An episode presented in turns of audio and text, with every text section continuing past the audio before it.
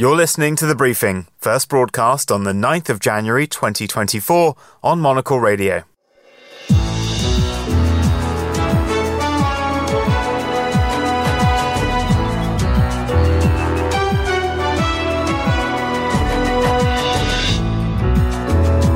Hello and welcome to The Briefing, coming to you live from Studio One here at Midori House in London. I'm Vincent McAviney.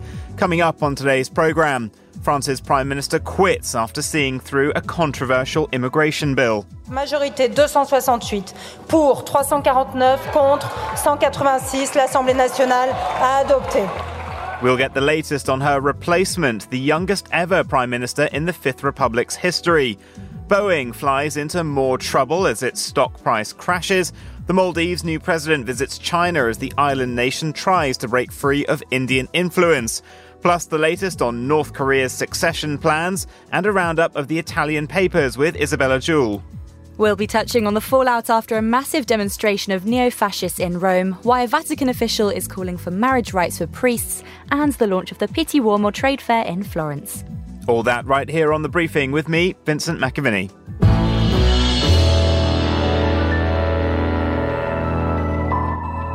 France's Prime Minister Élisabeth Borne is set to leave office less than two years into her job.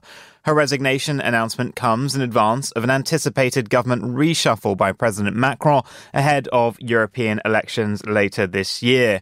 Florence Biedermann is a political analyst and former news editor for the French agency Agence France Presse. Uh, Florence, thank you for joining us. Firstly, why has Élisabeth Borne gone now? Was she jumped before being pushed? Oh, certainly. I mean, uh, she has been fired. Let, us say to open it. It's not just that she resigned. In her letter of resignation, she she hinted very clearly and with a certain bitterness that uh, she was asked to, to resign. So why? I mean, she has been in power since something like two years, and uh, she was very useful for Emmanuel Macron because uh, since he lost his uh, majority in uh, uh in the National Assembly after the election that followed his uh, being elected president, uh, Élisabeth Borne had a very difficult job, you know, to pass reforms that uh, have been very unpopular. Uh, the pension reform, for example, uh, and without a majority, she had to use um, a law in France that allows the prime minister to do so without a vote in parliament. Of course, this is not a, a very democratic and very popular way of passing laws. So the pension reform was still adopted, and then uh, it was mentioned like in your launch, like the immigration law. The immigration law, she had to negotiate uh, with the right uh, and the left. They, they both refused to vote it until there was a, a compromise that was made with the right. And uh, eventually, this bill, this law, uh, looks like very, very close to uh, what the extreme right wanted on immigration. And what was her personal relationship like with President Macron? Uh, it was not very warm. I mean, uh, and especially in the in the last times, uh, I think what, what Macron uh, didn't like is the fact that she couldn't build uh, any majority in parliament. But is it possible to do so? I mean, this is what we will see with the with her successor, the young Gabriel Attal. Mm, I was about to turn to that. The uh, Education Minister, Gabriel Attal, has now been announced as her replacement. What do you make of that choice? It's a good choice. I mean, uh, for Macron, in the sense that uh, Attal is young, uh, dynamic. I think Macron absolutely needs to relaunch his presidency um, because uh, Élisabeth Borne was not popular, because uh, the last bills, as I said, were adopted without really uh, a, a, large support. and in the, the, election, the European elections are coming in June, and this is a, a very important moment, of course, for him. Europe, being pro-European and the building of Europe has always been one of his very important topic. So what is how his party fares in this election is is something really meaningful for him. And so far in the polls, I mean, the first party, the one with 30% of the vote compared with Macron's Renaissance Party, 20%, is the extreme right party uh, of Marine Le Pen, uh, Rassemblement National. Uh, so that's something you know that he's trying uh, to to counter. And I think one of his big fears is that uh, as a legacy, you know, he he paves the way for the extreme right to to come in power. Gabriel Attal is only 34 years old. He's openly gay in a civil partnership and he's Jewish. I mean, that is quite a, a combination for the Prime Minister of the country. How is it going down? Well, he doesn't claim uh, or represent himself as a Jew. I just must a bit uh, uh, Jewish heritage because he's, he's had anti-Semitic abuse Jewish, in the past. Yes, his mother is the Greek Orthodox. So you know, this is not something that he has uh, put forward so far. But as you said, yes, he's the youngest, he's openly gay, which is also quite a change. Uh, so obviously, uh, Macron, in his uh, announcement of uh, uh, nominating him, said he was relying on his energy. Uh, he said, let's go back, like, let's be bold, please be bold, let's go back to the fundamentals of the 2017s, which means, you know, this kind of enthusiasm and kind of uh, novelty there was when he was first elected president, and that's what he's uh, desperately looking for. So, in this sense, uh, a young uh, a young uh, minister, and also uh, um, is very political. so, I mean, he's pretty skillful. He was a very good communicator. He's one of the most popular government minister. Uh, so that all those uh, all those um, mm. uh, are assets for for for Macron and uh, and the relaunch of his presidency. And is this being seen as Macron appointing a potential successor? No, no. I mean, uh, in the story of French politics, I mean, the prime minister never succeeded in becoming a, a president. So it's not the kind of job you take when you want to be a president. Of course, all prime ministers probably dream of becoming president, but no, it's it's it's not, we are not completely in a monarchist. and if I can just turn back uh, to Élisabeth Borne, she was France's uh, second female prime minister, but the nation still has not had a female president. Why do you think France lags behind many European neighbours in this regard? Oh well, I mean it's a cultural problem. You know, France lags in. Uh, uh, in um, women's equality with men in many other aspects, you know, like in. Uh, uh, so, I mean, the, the, gender question in France, I, I would say it's still uh, hmm, a Mediterranean country that uh, that uh, is not in the forefront from for many questions. You know, be it like Me Too, be it like violence against women. This this we are, France is not a country in the in the forefront for, for all these questions, unfortunately. Florence, thank you. That was Florence Biedermann in Paris. Now here's Christy O'Grady with the day's other news headlines. Thanks, Vincent. US Secretary of State Antony Blinken is in Israel for the fourth time in three months as Washington tries to avoid the Israel Hamas war becoming a wider regional conflict. Blinken earlier met with Turkey's president and Arab leaders, who he said had agreed to begin making plans for rebuilding Gaza once the war ends. Taiwan has issued a national emergency alert after China launched a satellite through its airspace. The island's foreign minister said the move will remind the people that there is a danger of war between Taiwan and China. And Poland has arrested a Belarusian woman on suspicion of spying. The country's internal security agency accused the woman of providing Belarusian security services with information about the diaspora in Poland. Those are the day's headlines. Back to you, Vincent.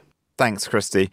Boeing is having a difficult start to 2024 with its share price tumbling after a section of the fuselage fell from an Alaska Airlines 737 MAX 9 on Friday.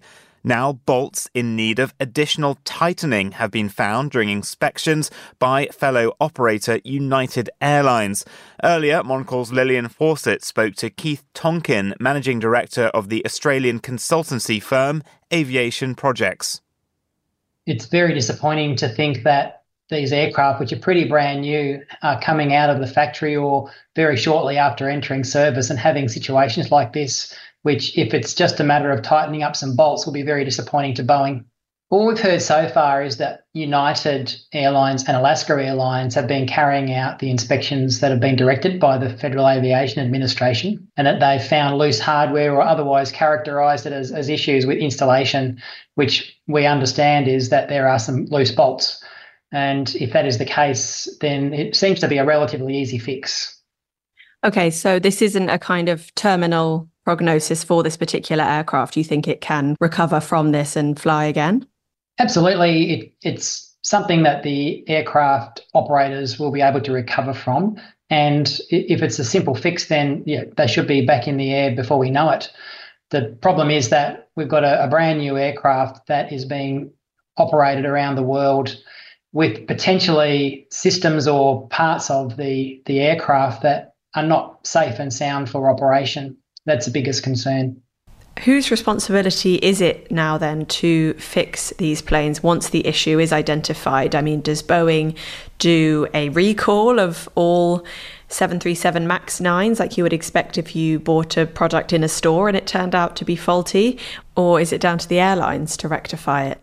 The airlines are carrying out the required instructions from the Federal Aviation Administration via the Emergency Airworthiness Directive. And that says that the aircraft have to be grounded until inspections are being carried out.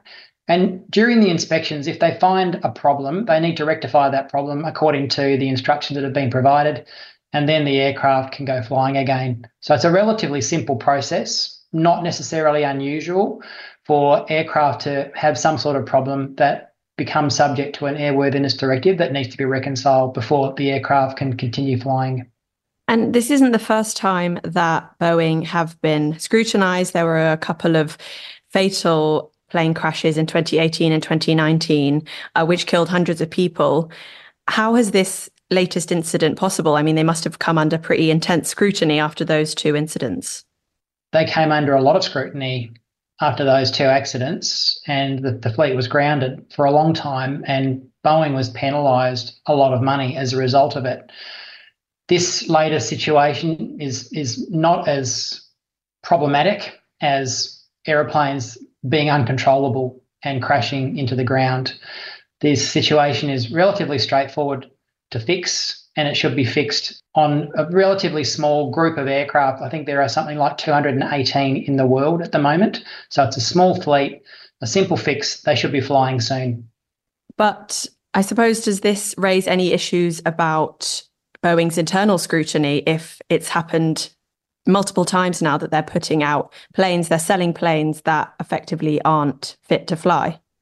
Yeah, Boeing will be very disappointed with this situation, no doubt, because they will have been working hard to improve their systems and processes internally and deliver the quality product that we expect and, and the, the travelling public really needs to, to have some confidence in the aircraft and the fact that it's going to take off and land and get them safely to the other end. So Boeing will be working very hard to make sure this doesn't happen again. Could this do serious damage to their reputation going forward? I think their reputation is already damaged because of the two MAX 8 accidents and I'm just noticing that their share price is something like 8% down since the weekend. And that's probably uh, as much of a concern as the safety problems that they're encountering. And if someone's out in the market buying aeroplanes and they have a choice between a Boeing and something else, then they might be reconsidering that decision at the moment. And you touched on this earlier, but how widely is this particular aircraft used? I mean, we've seen a fair bit of disruption with quite a lot of flights cancelled already uh, since the incident over the weekend. Could there be more disruption as a result of this? Well, as I understand it, the fleet is grounded until the inspections have been carried out and the, the problems, if there are any, have been rectified across a fleet of 218 around the world, that's not significant. For Alaskan and United, which have quite a number of these aircraft, that'll be significant and it'll really disrupt their operations for a little while until those aircraft are back operating again. Could this become a serious crisis for Boeing? I think it'll be a very small blip in the history of Boeing. And what about for the aviation industry as a whole? Will this have repercussions for how new aircraft are designed or tested, for example? I think it'll it'll help to stimulate an increased focus on ensuring that the aeroplanes that are being manufactured and put together and operated maintained in accordance with the very strict safety requirements that are applied all around the world. And just finally, would you happily fly on a Boeing 737 MAX 9 right now? Yes. Keith Tonkin there speaking to Monocle's Lillian Fawcett.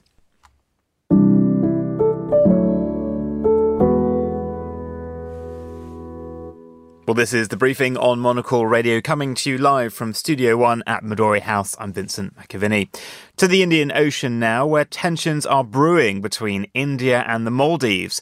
The island nation's president campaigned on an India out message and has now visited China before India. Our New Delhi correspondent Lindy Prickett can tell us more. Uh, firstly, what prompted President Mohamed Muizzu to run on this platform? Hi, Vincent. Well, um, it's it's an interesting story. It's not often that a world leader's snorkeling pictures and comments uh, about an island can make another island 750 kilometers away really upset. Um, but that is the state of politics here at the moment.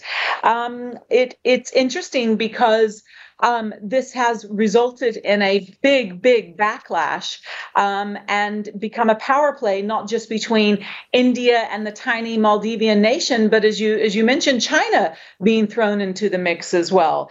Um, it's no um, secret. Anybody who's who's studied any of the South Asian politics knows that for a long time China has been befriending a lot of India's neighbors. Uh, Sri Lanka is a very good example, also south of India, an island south of India, and um, and why and why wouldn't these countries that are small and geographically shadowed by India want to leverage all the kind of political might they can from um, India's uh, uh, one of India's uh, superpower enemies? We could say. So it has really resulted in quite a story here in India with a lot of celebrities weighing in and a whole big uh, campaign to stop traveling to the Maldives, and now Maldivian uh, uh, politicians backtracking as well on comments that were made against India as they realize, well, a lot of their tourists, in fact, the number one tourist group, 200,000 Indians visit the Maldivian islands every year. So it has really turned into a story that goes beyond sun and sand. And so, just to unpack this, sorry, slightly, President Modi uh, had visited the Indian islands of Lakshadweep. Uh, that was seen as a snub to the Maldives. Why was that? But also, what was the sort of rupture before that in the relationship with the Maldives that, that led to this platform of wanting India out? Right. So, as you say, um, there was the, the new President Muizzu did campaign on an India out um, policy and favored China in terms of a big superpower to sort of lean on. And that is because India has had a long relationship with the Maldives and has been able to do um, different geographical surveys in the Indian Ocean, as well as um, have some military presence um, around there. And the latest government in the Maldives has said, no, no, we, we, we want India out and we are going to favor um, the Chinese instead. In fact, they met in high ranking talks, uh, talks with uh, Chinese officials in regional talks before they met with India. Um, the two president, uh, Prime Minister Modi and the, and the Maldivian leader did meet on the sidelines of, of the Dubai COP28 conference. And yet, as you say, when when Prime Minister Modi happened to visit uh, the island of Lakshadweep, the Indian island of Lakshadweep, and tweeted saying, This is so pretty, more people should come here. Well, the Maldivians took that as a snub, and um, we now have a, a spat re- resulting between the two countries.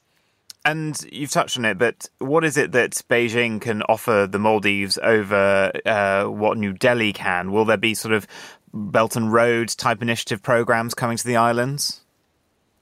Well, when the Maldives, uh, sorry, when when the Chinese were involved in a lot of projects in Sri Lanka, you saw massive development happening, and that's something that the Chinese government has been very good at in many different countries, whether it's in, in Africa or Pakistan or or or the islands outside the in the Indian Ocean. So I think it's that kind of development that definitely is a very big um, appeal for a lot of these nations but also you know you it's it's understandable that small nations are going to leverage their geographical advantage um, and play major powers against each other um, that is the the way of the world right now and we can see that happening um, today in, with the maldives just, However, as I say, there is a backlash because they hmm. realize mm. their tourism is a big part of their story. And just uh, finally, the Maldives are a Muslim nation. Although uh, Prime Minister uh, President Modi's track record on, on Muslim citizens in India isn't particularly great, China, though, has been accused of committing crimes against humanity and possible genocide against the Uyghurs and other mostly Muslim ethnic groups in Xinjiang. Is that not a problem for the president?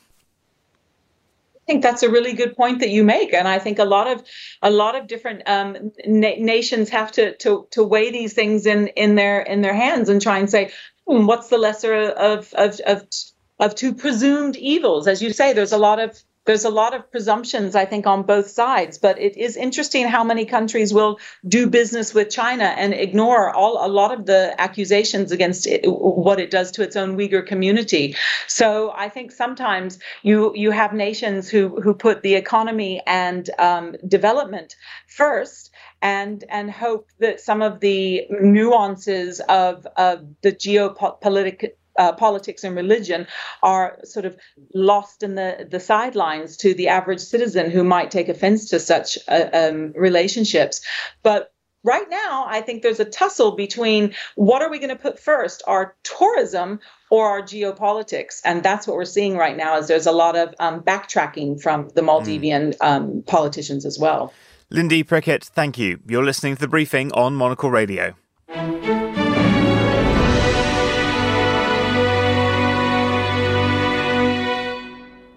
Kim Joo-ae has emerged as the likely heir to the North Korean supreme leadership, according to South Korea's spy agency.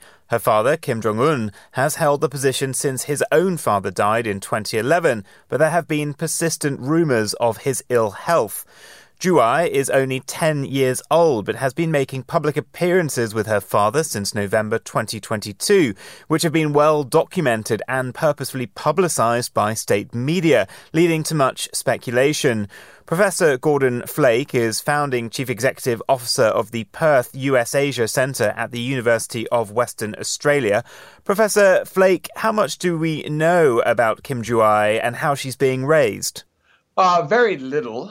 Uh, as you mentioned, she was only introduced in public uh, in November of last year, uh, and she's continued to accompany her father at places where you wouldn't normally see uh, take your daughter to work day kind of things, missile launches and the like. Um, we're not even 100% sure that her name is indeed Joo-ae. You know, that reporting came from Dennis Rodman. Uh, the North Korean media have not referred to her specifically by name. Uh, but it's quite clear this is a daughter of Kim Jong Un, uh, you know, the already the grandson of the founder of North Korea, and it is a clear attempt uh, to you know portray the ongoing familial line of the Kim Kim, Kim family. I am probably less willing uh, than many to to say this is a clear attempt to establish a dynastic succession or to anoint her as a leader. It could just as well be uh, him trying to present a normal family image as the way royal families do around the globe. Um, uh, you know, again, ten years old is still quite young in that that process, and and uh, there's a lot that remains to be seen in the weeks and months to come. And uh, Kim Jong Un famously spent time away outside the hermit country at a boarding school in Switzerland as a youngster. Do you think we're likely to see something like that again? Uh, I would think not. Um, we're in a much more um, tense situation between North and South right now, and in North Korea's position in the world with its nuclear tests and its missile tests. And so the international sanctions regime against North Korea uh, and the attention on her is such that it's not possible. It was only possible for Kim Jong un uh, to go overseas because he was unknown. Uh, he had not been you know, identified and known. He was, you know, the the functionally the illegitimate son of his father Kim Jong Il, um, and, and not known in that regard. Uh, and so that was possible. But I, I can't imagine that today. And do we know how many children Kim Jong Un actually has, uh, and why she might have been potentially uh, chosen as the heir. You said you don't think she, she is for certain, but I mean, would he? Does he only have daughters? Is that a factor in it? What's the thinking? So again, there, there's nothing confirmed on this. South Korean intelligence uh, reports and in the North Korea watching community in South Korea believe that Kim Jong Un and his wife Ri Sol-ju have have uh, three children, and, there's rumors that Kim Joo-ae actually even has an older brother. Uh, but there is some precedence in this. Um, um, uh, Kim Jong Un himself was the the, the second child of Kim Jong Il, uh, and by all accounts, his older brother was not fit for leadership. Didn't have the the the the uh, the, the disposition, shall we say? Um, and, and so again, pure speculation at this point. But there are rumors that there are at least two other siblings, and that she is not the oldest. And the country has been struggling. It locked down incredibly hard during the pandemic years. What's the latest on uh, the situation uh, there? Well, they are increasingly dependent upon China. Um, and in, in, contrast to, say, a decade ago when China uh, and then Russia were reluctant to help North Korea given North Korea's flaunting of international norms, uh, given the deterioration of the international system, um, and the bifurcation of that system into opposing camps, uh, China and Russia both are increasingly supportive of North Korea. So, absolutely, their economy is not good. Uh, they remain quite isolated, at least from their Western world. But as we see uh, in the news more broadly, uh, they're doing a kind of a robust arms business in, in flouting international sanctions with Russia, uh, and China itself uh, is no longer willing to implement uh, the UN Security Council sanctions resolutions it previously signed on to against North Korea. So uh, again, pretty closed off. We don't know exactly. We can't presume things are booming, but mm. they've got some pretty strong patrons. And finally, just briefly, there have been persistent rumours about Kim Jong un's health over the years, particularly related to his diet and his weight. Do you think eh, that this could potentially be reflective? Promoting his daughter like this might be because there is something in that and he thinks he needs to get on with it quickly, or is, is it something else? Yeah, so I'm I'm a little bit hesitant to go that far. After all, she's only ten, right? Uh, and, and most recently, uh, the South Korean intelligence community seems to assess that his health is, is relatively robust. And so 2014, 2016, 2021, there have been rumors of his demise. Uh, but I've been watching North Korea for the better part of 35 years, and only twice have rumors of the demise of a North Korean leader been true, and that's despite hundreds of such reports. Right, so um, you know we'll just have to wait and see. Um, I think this is is is a part of a longer term process uh, that we might find it interesting because of the the absurdities of the North Korean state, but it's an attempt to to present himself and his family and the continuous bloodline of the Kim family as something that is normal. So I don't know that it's an urgent thing. I think it's much more of a long term, long game process. Mm. Professor Gordon Flake in Perth, thank you. You're listening to the briefing on Monocle Radio.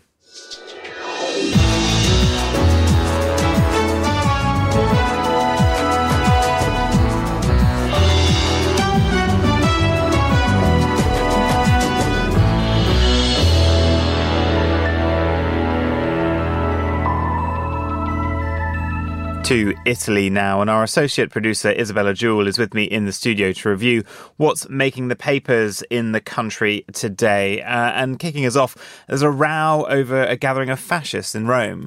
Yeah, so this is the story that's really been dominating all of the Italian national papers and papers internationally as well. Basically, what happened was on Sunday in Rome, a huge gathering of hundreds of neo fascist men uh, gathered outside the former headquarters of the Italian social movement, which was a neo fascist party founded after the Second World War, which has subsequently developed into the party of the Italian Prime Minister Giorgia Meloni, the Fratelli Italia, Brothers of Italy. Um, and they had gathered to commemorate the 46th anniversary anniversary of the killing of militants from the party's old youth wing by leftist militants. Now, videos have gone viral of this crowd shouting neo fascist slogans and performing stiff armed salutes, and it's really just caused shock across society in Italy. And what's the reaction of the government been?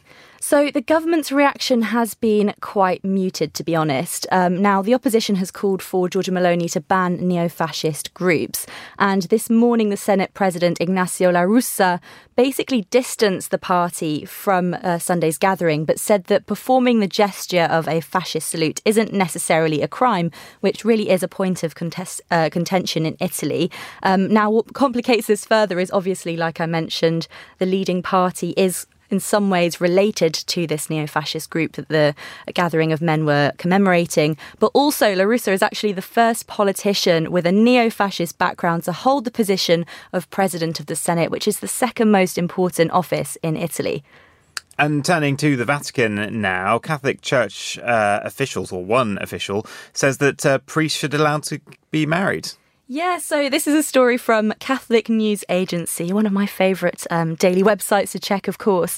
And the Archbishop of Malta, Charles Scicluna, who is also a Vatican official, basically calls uh, for Rome to rethink changing the requirement uh, for priests to be celibate. So he basically uh, came out with uh, the suggestion that we should be looking towards the Eastern churches, which do allow married men to be ordained into the priesthood, as it would be a way to stop the Catholic Church from hemorrhaging fine young men men who would make good priests, as well as using, losing active priests who then fall in love and leave the church in order to pursue marriage. Because mm, they do have a bit of a demographic crisis when it comes to police uh, to priests, don't they? Yeah, exactly. But the Pope, you know, Pope Francis has argued that um, counter to this argument that you know by encouraging priests and allowing them to get married, you know, that you'd stop this flow of priests leaving um, the Vatican. What's actually interesting is if you look towards the Lutheran church where priests are allowed to get married, there's still this kind of demographic flow of people leaving the church and it hasn't seemed to encourage people back. So the Pope argues this wouldn't make much of a, of a change and he seems pretty set in his stance that he doesn't want to introduce this new law.